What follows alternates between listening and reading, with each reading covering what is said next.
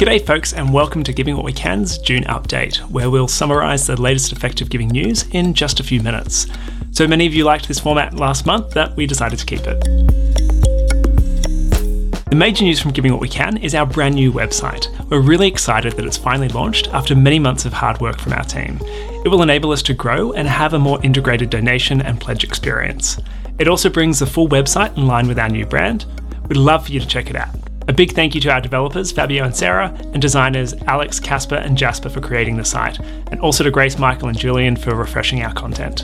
In other news, we'll be releasing videos on YouTube much more regularly, so make sure you subscribe to see some great interviews with senior people at high impact organisations, stories from our members, as well as educational content.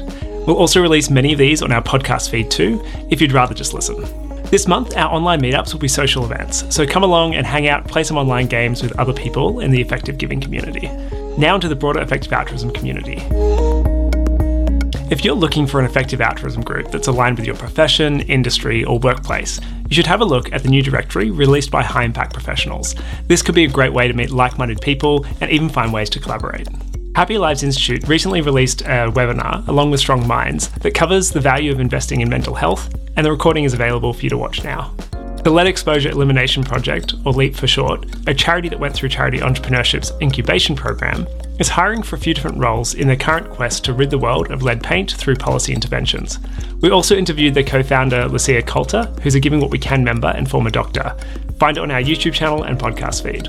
Good Food Institute Europe recently addressed the UK parliamentarians and called for coordinated funding after UK government pledges to support sustainable proteins. Studying how we made progress in the past might help us learn how humanity can make better progress in the future. Learn more about the field of progress studies in Do We Need a Better Understanding of Progress from Garrison Lovely. To find more interesting news items like these ones, you can find links in our newsletter. Make sure to subscribe at givingwhatwecan.org slash newsletter so you can get your quick fix each month. Until next time, keep on doing good.